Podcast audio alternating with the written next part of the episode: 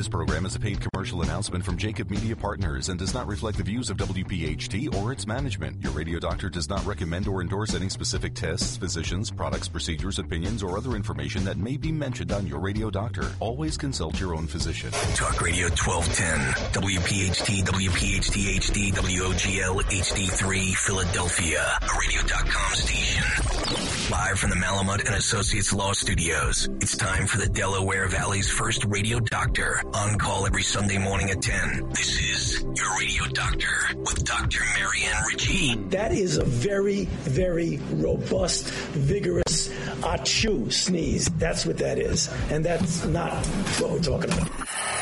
Your health determines your life, your longevity, and your happiness. Let your radio doctor lead the way with your medical education.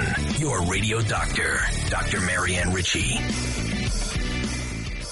And a good Sunday morning, everyone, and welcome in to your radio doctor as we broadcast to you live on this Sunday here on Talk Radio 1210 WPHT. It is the first Sunday of April. National Autism Awareness Month began on Wednesday, April 1st. It ends on April 30th. And for all Christians today, uh, today represents uh, Palm Sunday. Dr. Marianne Ritchie, your radio doctor, uh, starts with us right now. Dr. Marianne, a good morning to you. Good morning to you, Joe, and thank you for that warm welcome to our listeners on this beautiful Palm Sunday. And we're looking forward to hearing from very special guests today. First, I'd like to mention that today is April 5th, and my father, Frank Ritchie, would be 104 years old today. And right now, we could all use a little of his favorite formula just keep trying, then say your prayers and go to bed, because tomorrow will be a better day. Each of our guests today is also bringing a message of hope. We begin with an update about COVID 19 from our friend, Dr. Steve Alles, Director of Disease Control from the Philadelphia Department of Health.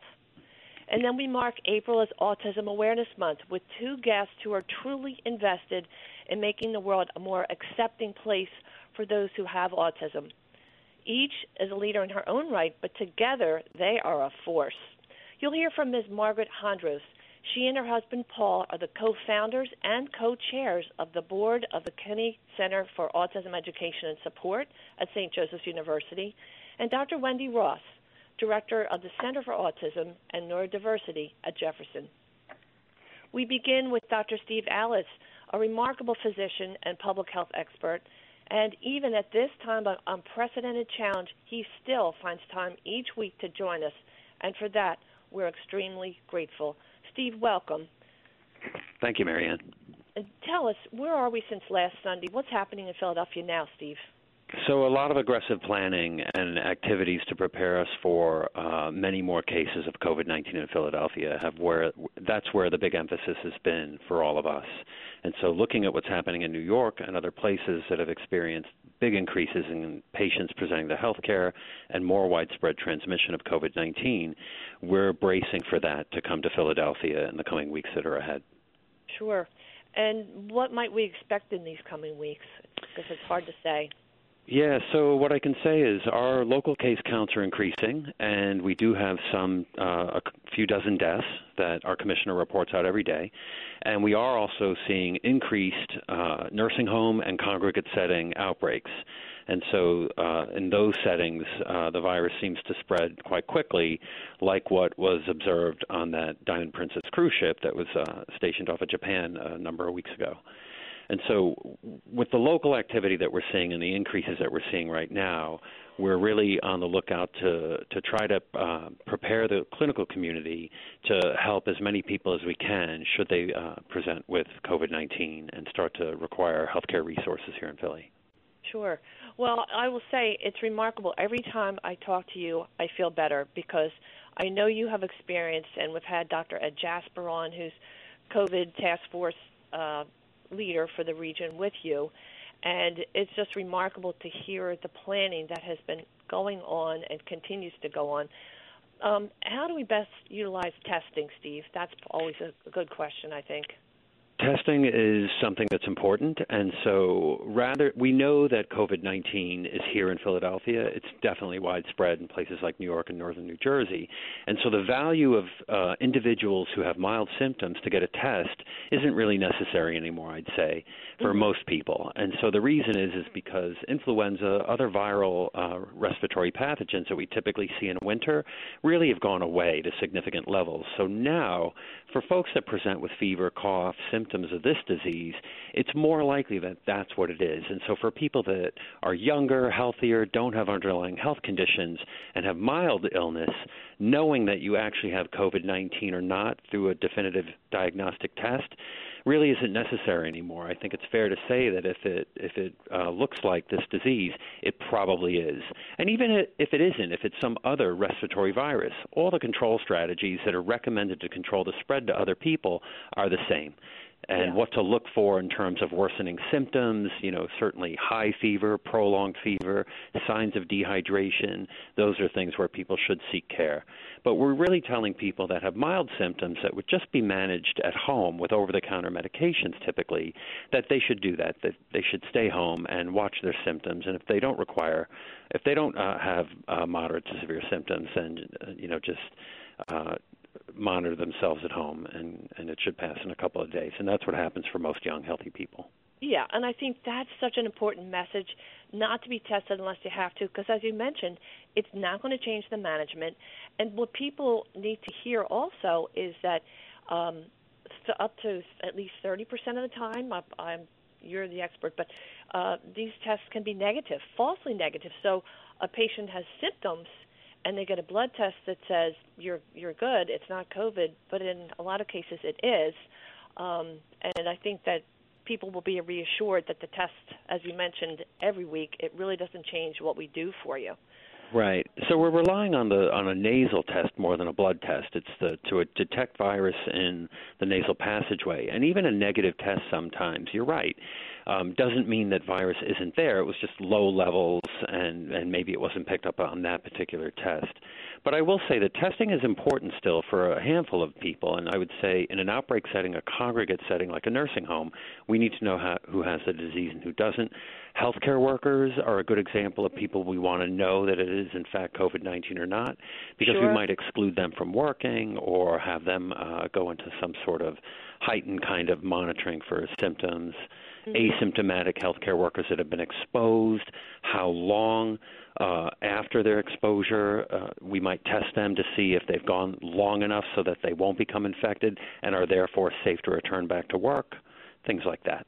Right. Dr. Steve Alles is joining Dr. Marianne on your radio doctor as we come to you live on Talk Radio 1210 WPHT.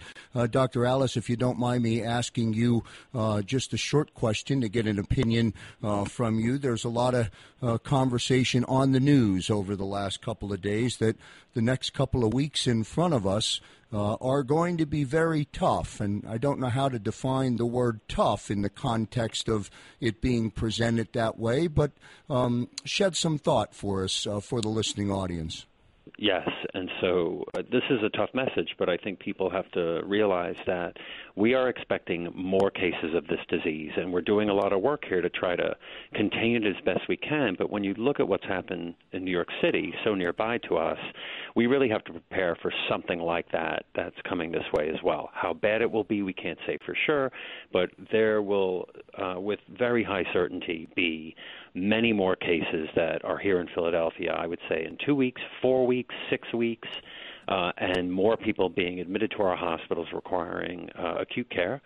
And there will be more deaths in our city. And so, unfortunately, even though we have a lot of extensive social distancing activities in place, um, we do expect that there's going to be harder times because there will just be more disease.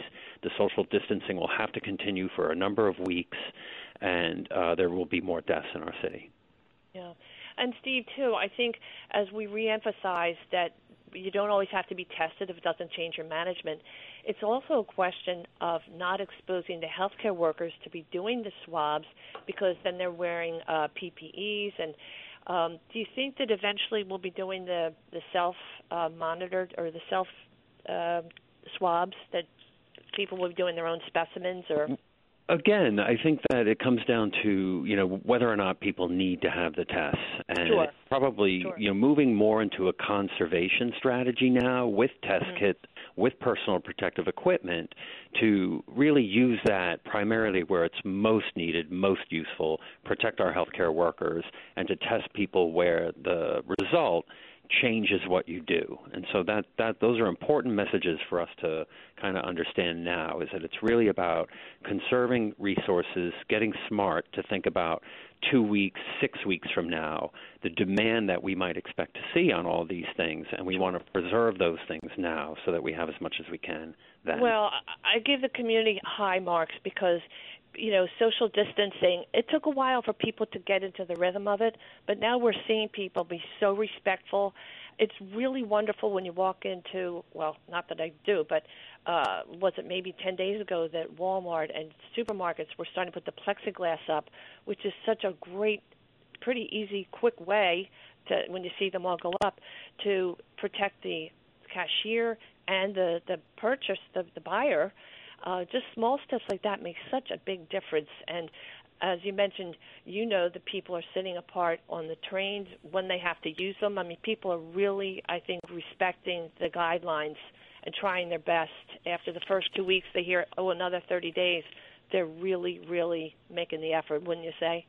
Yeah, I would. And I I would look at that what you just observed as a message of hope here. And so one of the things that we in public health really hope happens is this experience that we're all going through, not just here in Philly, really around the world, hopefully will teach us how to be better with respect to not just taking care of our own health and our our own health care, but respecting that we affect the health of other people in our community and that we should all really be taking steps on a regular basis to think about staying home when you're sick, our own transmission to other people, sneezing, coughing out in public, you know, getting a vaccine. Those are all very important things that I hope this uh, pandemic will teach us to all be better at moving forward.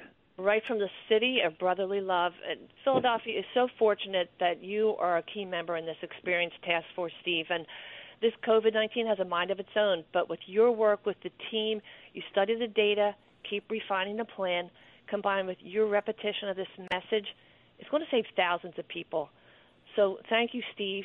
Stay well, and please keep us posted. All right. Thank you, Marianne. Appreciate thank it. Thank you. Thank, thank you. Bye now. Really, really great stuff from Dr. Steve Alles from the Philadelphia Department of Health and Dr. Marianne as we go to our first commercial break here on Talk Radio 1210 WPHT. Uh, I want to thank Steve uh, on behalf of the listeners. Um, here's a man who is um, working on very little sleep every day, uh, and yet he makes uh, time to come onto the program and provide in real time uh, live updates. Great stuff. Thank you very much, Dr. Steve Alles, for joining Dr. Marianne on your radio doctor. We'll get to a commercial break here on Talk Radio 1210 WPHT. The show rolls on. Back in a moment.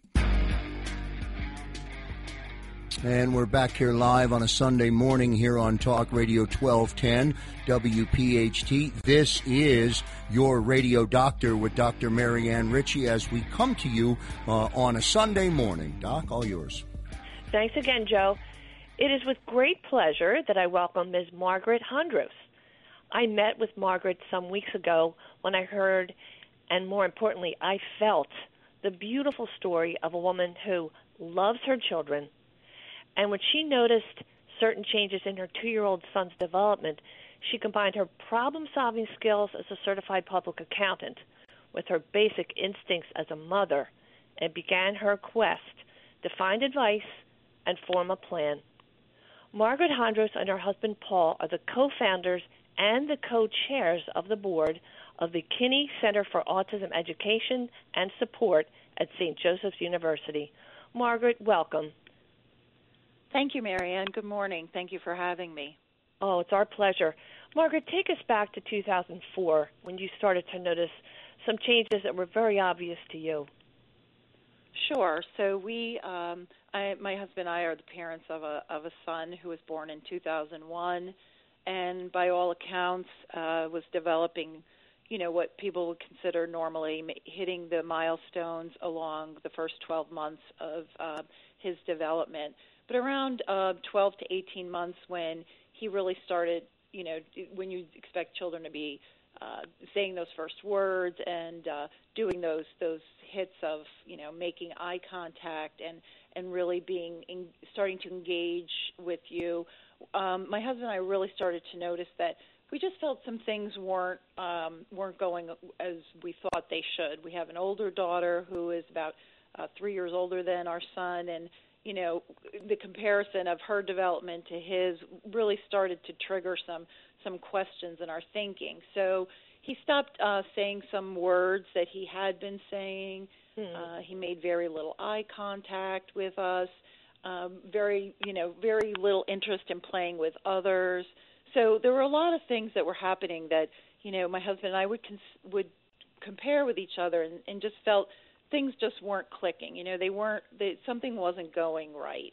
Um, I had a number of discussions with our pediatrician who you know was the the person who I first brought all these uh, concerns up with, and you know his his recommendation was let's keep an eye on it, let's see how you know how things go in the next well visit, and you know we it was kind of like let's just see how this goes along, but really around I'd say two years. Um, you know, I, I, the mother's intuition really started to kick in, and I, I knew just something wasn't developing um, really the right what should be what was expected.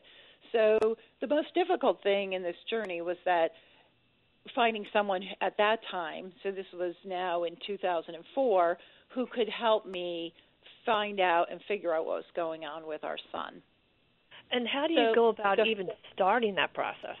Yeah, so um, you know you you talk to a lot of people you ask a lot of you know i i'm very you know connected a connecting person and people recommended you know obviously we have all these great medical institutions in the city check with chop check with uh drexel jefferson and you know but the problem was at that time this is when the numbers really started to rise so mm-hmm. Um in 2002 the autism prevalence was around one in 150 children. Um, now, today, it's it's the CDC uh, states it as one in 59. So it was during this period of time when those numbers were really starting to rise, and so um, when I reached out to uh, CHOP and to our local intermediate unit, there were very long waiting lists to get um, any kind of um, an assessment or any kind of a, a testing done. So it, it was, you know, it was very frustrating. It was very difficult. So finally, uh, I was able to find through a friend a, uh, a neurodevelopmental pediatrician who um, came to our home, observed my son. Um, at the time, it was the the CARS test, which was the Childhood Autism Rating Scale test that was performed. And you know, just from observing him in his natural setting, um, you know, with his interaction with me and his sister, you know, she uh, that was when she said, you know, this is what's going on. Um, at the time, she said it was a PDD NOS diagnosis, which is pervasive development disorder, not otherwise specified, mm-hmm. which was on the autism spectrum. Today, it would be an autism. They don't use that diagnosis anymore. It would be an autism diagnosis but he also he had a dual diagnosis of autism and ADHD. Which, as I'm reading more and, and speaking to you and Dr. Wendy Ross, is not um, so unusual that it's linked or identified uh, with another condition. I, you know, it's interesting when you talk about the the numbers. I wonder if, and, and this is a question I think many people have, and which you probably can't answer, but are the numbers increasing because the condition is more common, or are we better at recognizing it? It's almost like when people talk about COVID, we don't know unless we test everybody in Pennsylvania and say out of you know what how many a million people, nine hundred thousand people have it, or if we only test two hundred thousand, how do we know? Do you know what I mean? Yes. Do you think that the numbers are growing because we're keener uh, in the pediatrician's office and parents? What would you say about that? Well, I would say I think it's it's it's both, right? It's mm-hmm. um, you know the A, the American Academy of Pediatrics now, you know, recommends that pediatricians screen at at the 18 month checkup, at the two year checkup, and you know, if any kinds of um, uh, you know things pop up at those checkups, and they retest again at 36 months. So the screening, you know, is much better now. So I'm sure there's there's cases that are being more identified, more even more quickly identified. Right and also, um, but I, you know, it's it's it's the really double question. Um, or is there just something going on that's, sure. that's causing more of these cases to to be happening? And uh, you know, that's where all the researchers are very focused. You know, sure. um, what what is what is causing? You know, why do we have all this prevalence of right. autism? And and knowing that will help us advise uh, expectant mothers or, or new mothers and fathers what to look for because we know with almost every medical condition, early identification, early treatment, providing services has to be direct, directly linked to improved outcomes. Truly, I mean that that you know that is really the most important thing um, for you know parents of a of a newly diagnosed child to know that you know the the sooner you can get started with treatment and services uh, you know the, the you know all the statistics show that it's directly linked right. to the best outcomes for your child so tell us how you and your husband Paul planted this seed. Paul's a graduate of St. Joe's University, former basketball star, and he saw. I mean, it, St. Joe's University is known for its strong education, special ed academic departments, and the light went on in his head and your head, and you had this vision to create this center. And tell us about the twofold mission. Sure. So, you know, when um, when my son was diagnosed, being a very you know proactive hands-on person i you know said okay so what do i do now you know i've got this information and really you know the three areas that um she said speech you know you have speech therapy behavioral therapy and some kind of a school setting for social interaction so in in trying to find those services, it was very difficult. Um, you know, at the time there weren't a lot of behavioral therapists working in this field, and there, you know, the the schools were really weren't in place yet. So my husband watched me trying to find this these these services that we needed and you know I really I was you know I was being the CPA I mean I was going to make this happen 30 to 40 right. hours of behavioral therapy a week so he, again, as you mentioned, you know, he's he was on the board of trustees at the time at, at the St. Joseph's University, and you know, he said there has to be more individuals who understand autism and who are educated and trained in this field to start working with all these these cases that are being identified and you know being and these children who need the services. So you know, it took a few years, but we we started working with a number of um, of the the teachers of uh, St. Joe's and the administrators, and the the basically the vision of the Kinney Center was born, and the idea being, you know, a twofold mission to educate and train the autism professionals of tomorrow. So those mm-hmm. individuals, you know, go out and work with all these these people who are identified with autism, and also have a center where we could provide uh, services and support for the individuals and families you know, affected by autism today. Beautiful. What a beautiful concept. We're here today with Ms. Margaret Hondros. She and her husband, Paul Hondros, are the co-founders and co-chairs of the board of the Kinney Center for Autism Education and Support at Hawk Hill St. Joe's University. So your dream started when when you first conceived of it, but the Kinney Center then opened in 2009. Tell me, how did you choose the name? Uh, it, Kinney Center is named after Paul's mother, uh, Dorothy Kinney. Um, it's a family name, and uh, we just wanted to pay uh, tribute to her and, and name the center after Dorothy Kinney. Beautiful. And for people who want to get information, I'm going to repeat this a few times uh, before we finish. They would visit kinneyautism.sju.edu, and then they could look into scholars, meaning those who uh, you'll tell us more about the different uh, facets of the program. But Kinney, K I N N E Y, autism dot sju dot edu. Well, that's a beautiful thought that he's honoring um, his mother and your mother-in-law. So tell us about the different uh, participants in the program. Tell, tell us about the Kinney Scholars for starters. Sure. So the whole idea behind, uh, you know, the the the first part of the mission, the training part of the mission, was to attract students to this field, to to learn and to get be educated and trained in this field. So since 2009, so we had our 10 year anniversary this past fall. Oh, um, wonderful! We yes, we are very excited about it. We were planning lots of things this spring to uh, to celebrate that 10 year, and uh, we've we've put it on hold a little bit in light of everything going on, but uh, more to come. But in so over the those 10 years, we've had over 400 St. Joseph students, and we call them scholars, um, mm-hmm. who have trained and worked in the Kinney Center and then they've gone on and graduated and gone out into the workplace um, or gone on to graduate school with this incredibly strong knowledge and understanding of autism. So if a student at St. Joseph's University um, opts to become a scholar, and we not only have uh, education, special education um, majors, autism study majors working as scholars in our Kinney Center, we have students from all the academic areas of the university. It's really become embedded in the fabric of uh, yes. St. Joseph's University, so yeah. part of the whole Jesuit mission. And if those students, you know, if we have a student that works in the center for the whole four years as a scholar, they'll receive over 2,000 hours of training in this field. And not only do they receive that training, but they work one on one with our the individuals who come for the services. So, and our services are across the lifespan. So we have uh, young people who come for after school youth social skills. We have a summer camp that we run for five weeks in the summer for um, individuals from ages 2 to ages 30.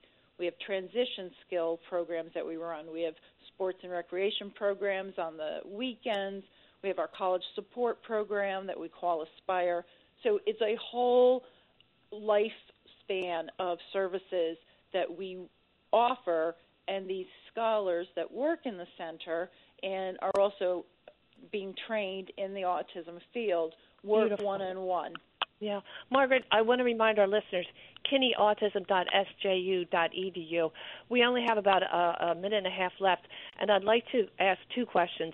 Number one, during this time of COVID and being homebound, I'm sure, I mean, uh, all of us uh, are a little bit more anxious, but for those with on the spectrum, that structure, structure and predictability that usually help to stabilize um, are much different, and it has to be harder for both those with autism and those who help to care for them.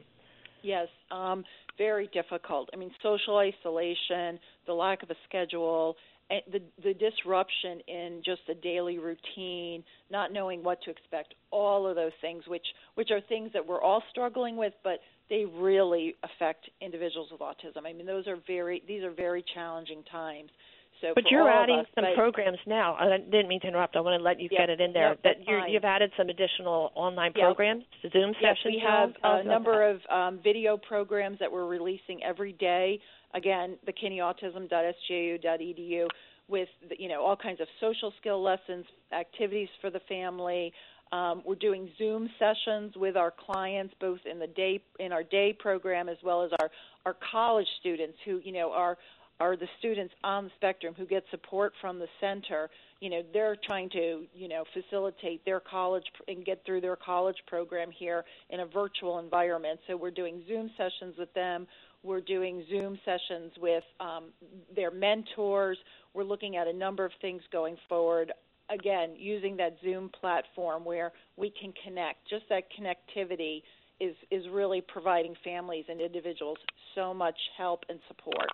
Well, the other thing, the other major beautiful accomplishment is that you're now looking towards the 18 year olds that are going out into the trying to go to college. And I I mean you speak so beautifully about your family and your daughter Brown University. What a great school. But you really beam when you talk about your son headed to college next fall. So that's one question. But the other is you've already accomplished so much at Kinney Center what does the future hold? So tell us about how you're preparing those to go to college and the workforce and um, the future that the Kinney Center holds. Sure, and that that really is where we're focused because you know, Marion, the, the the numbers are just staggering. So you know, there's the you know on average seven seventy thousand teens that are aging out of you know their school-based services every year on the autism spectrum. So you know that can be anywhere from 18 to 21, but over 10 years, you know, we're talking about 700,000 to a million individuals who you know are going to lose that that school support that they're so used to and so has been sort of their lifeline. So you know we know that they're going you know these adults are going to need more help and more support. And a lot of those um, a lot of those things that we're looking at are these these bridge programs where you know maybe not every individual is going to be able to go on to additional schooling and, and whether it's vocational or high or uh, college or some kind of right. additional program.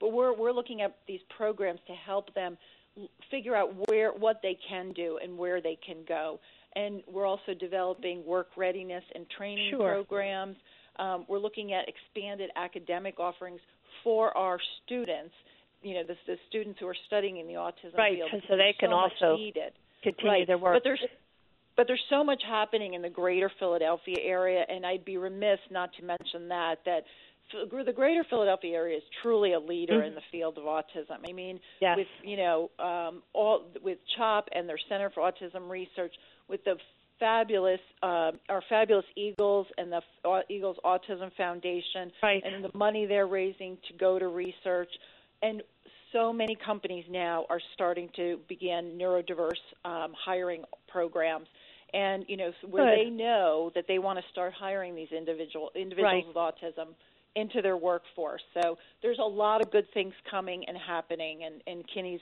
right there in the middle of getting getting things moved forward. Right. Well, Margaret, I have to say goodbye, but thank you so much. This has been fantastic. Uh, we know our listeners can visit kinneyautism.sju.edu.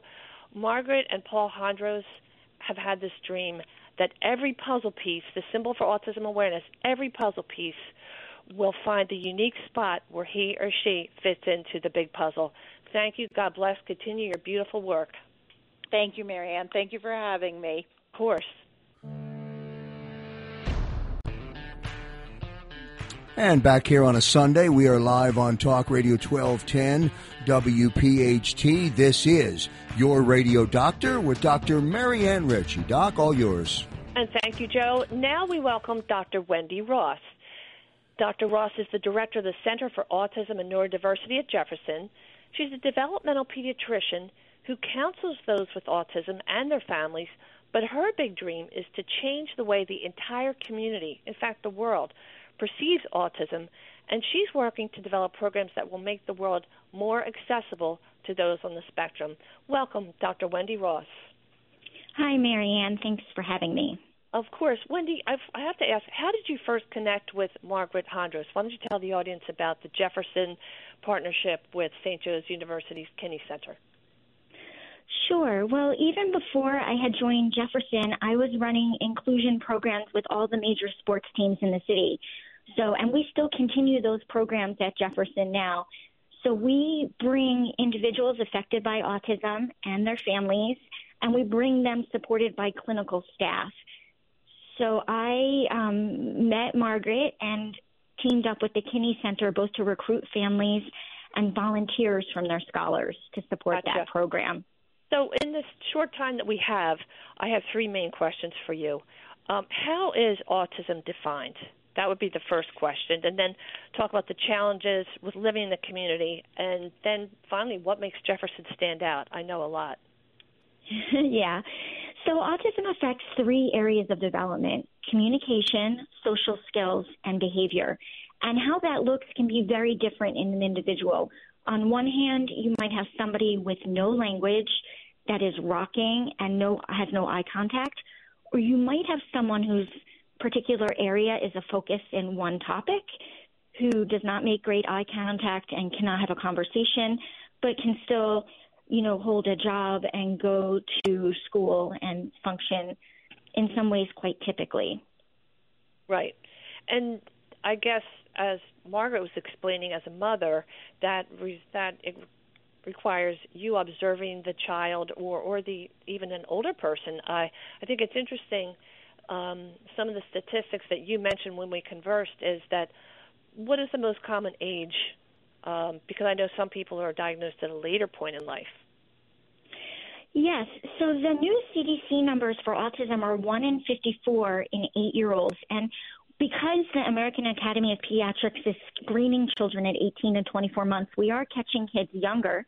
But there are certain subset of individuals that are picked up much later, even in adulthood, when their children are diagnosed. Right. This because tends maybe to happen. a parent. Oh, sorry. Go ahead. Yeah. Sorry. This ha- tends to happen most often with women. So even though the numbers say that this is much more common in boys than in girls, those numbers are coming from eight year olds, and we're finding more and more that their criteria and the presentation for women can happen later in life. Sure. So maybe a mother has her child at the pediatrician, and when they hear the actual description, uh, they say, "Hmm, I've I've seen that in myself." Absolutely. And they begin to realize that a lot of the struggles they're having have a name. And with that name can come some support and solutions for them as well as their child. So, so tell us about the mission in general, Wendy, of what you're trying to do. Right. So the mission of Jefferson is really different than a lot of universities and autism centers. We really aim to be a thought leader and creative force behind solutions that are driven by those on the spectrum, but are also interdisciplinary.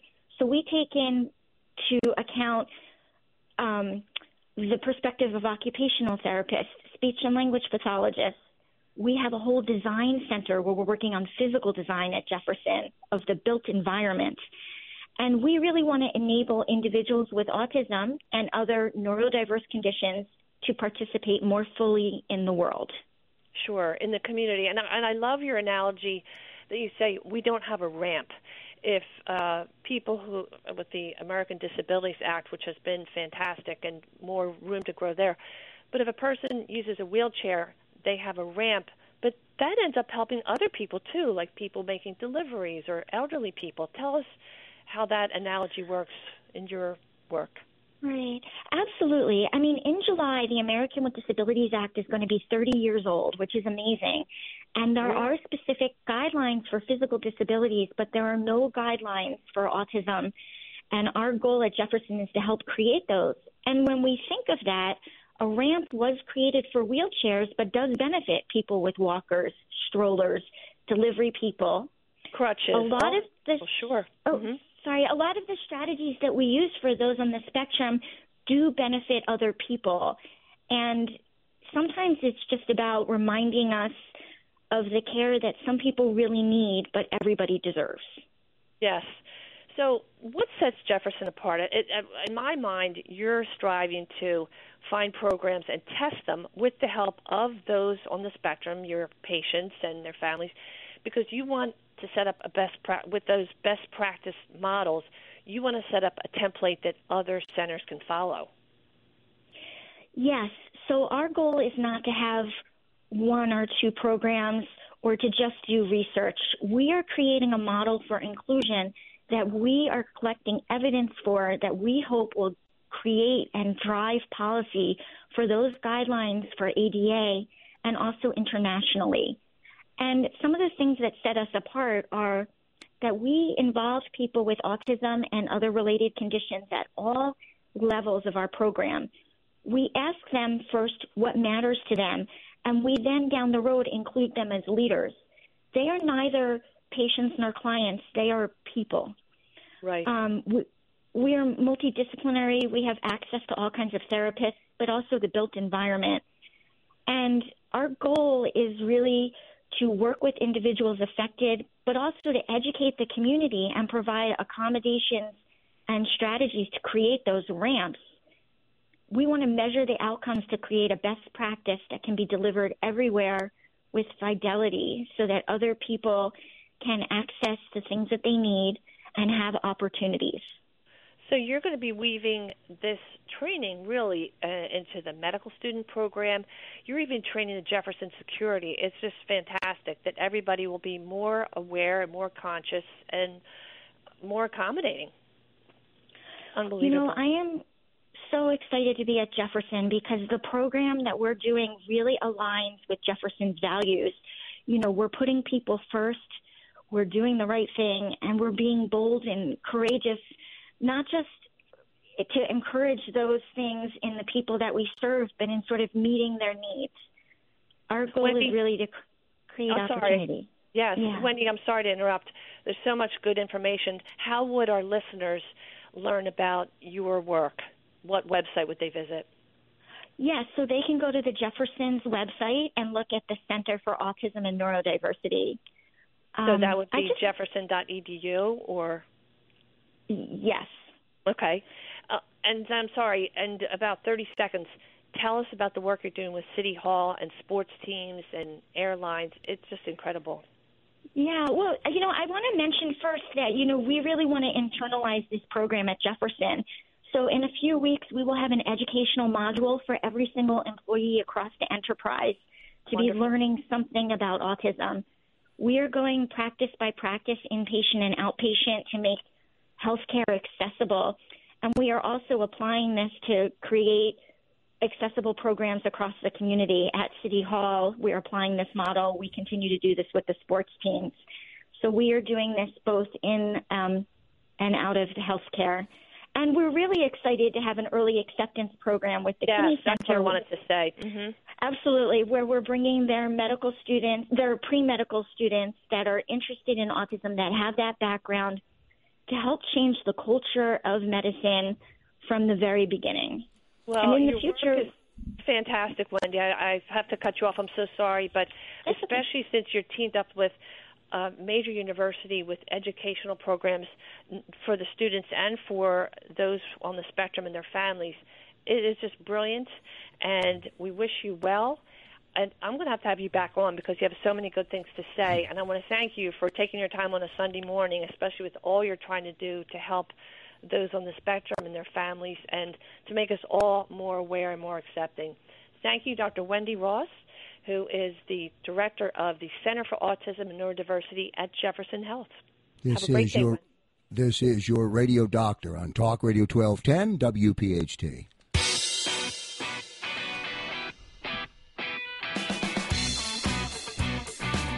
And we're back here live on a Sunday morning on Talk Radio 1210 WPHT.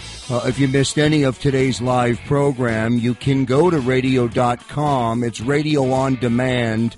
Uh, the show will be up there. You can listen to the show. You can rewind the show, uh, and you can listen to the great guest and the great conversation uh, from Dr. Marianne and her guest today, Doc.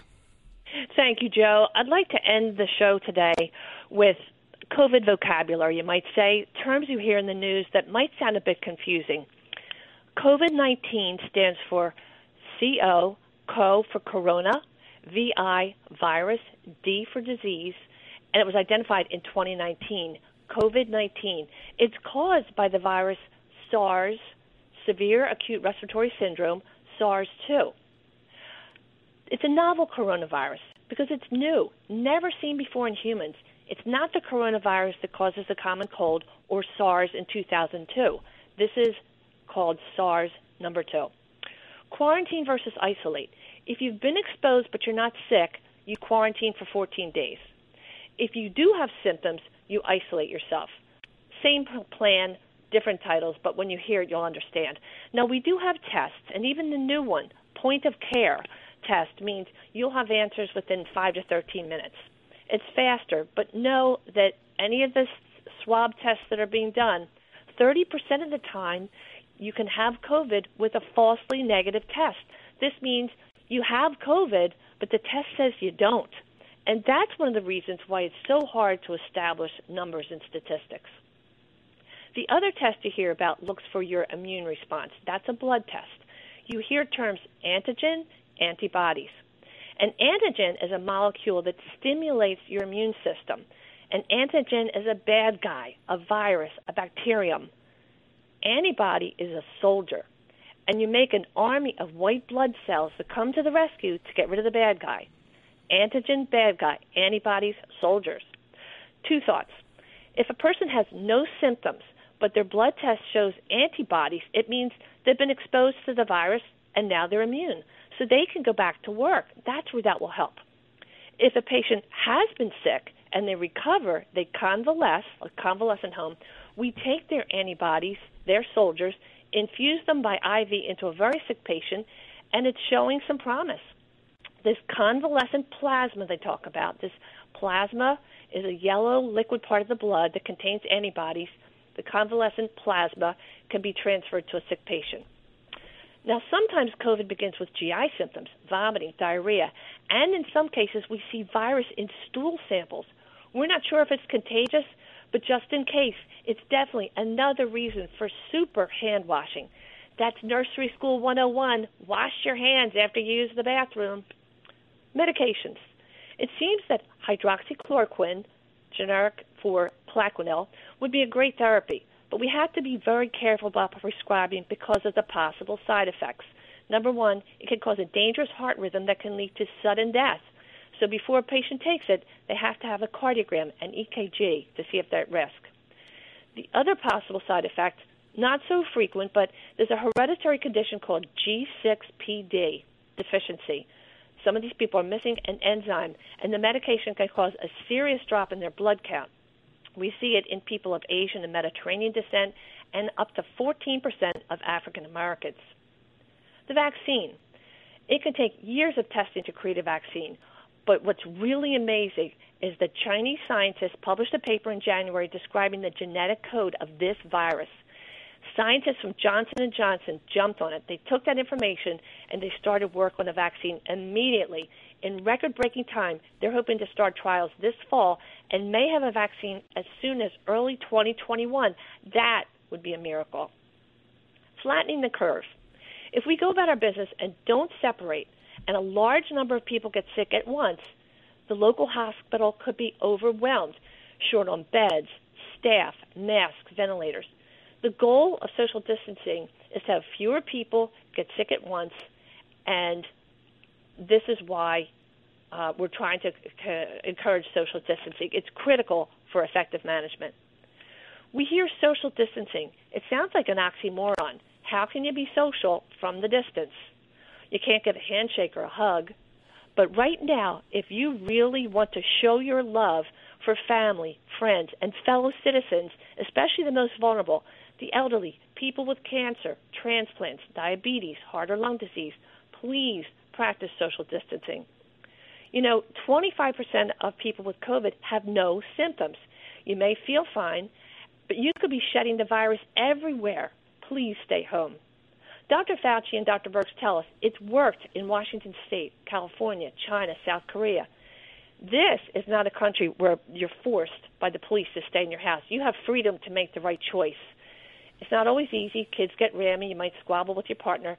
But think of healthcare workers, police and firefighters, security guards, delivery people, supermarket, bus drivers. They don't want to get sick. They don't want to bring COVID home to their families. And think of those without a paycheck who might still might have one after COVID leaves town. As of Friday, the CDC recommends we wear a cloth mask to cover your nose and mouth when you're in public. Initially, we thought the virus spread by coughing or sneezing. Now we know infected people can pass it by simply talking. It's not in place of separation, but addition to social distancing. Now, before I go, two requests. Starting next week, your radio doctor will have a segment called Your Real Crusader. Tell us about a special person on the front lines, maybe delivering food to those in need, bringing neighbors together with music on your street, or someone who's had COVID and got better. Visit our website, yourradiodoctor.com, for details. We're all worried about family, friends, or ourselves getting sick or losing our jobs or business. We're asking you to hang your American flag in front of your home or business. This virus doesn't respect borders, age, race, gender, political party. We're in this together. This is Philadelphia, home of Rocky Balboa. We fight together. So hang those magnificent stars and stripes as a show of unity and a sign of support for patients, families who have lost loved ones, or those selfless warriors, warriors entering the battlefield on a daily basis. They remind us that this is the USA, the land of the free, home of the brave. And, and as we enter this Holy Week leading to Easter and Passover, We ask God to bless us all, and remember, your health is your wealth. Thank you for listening.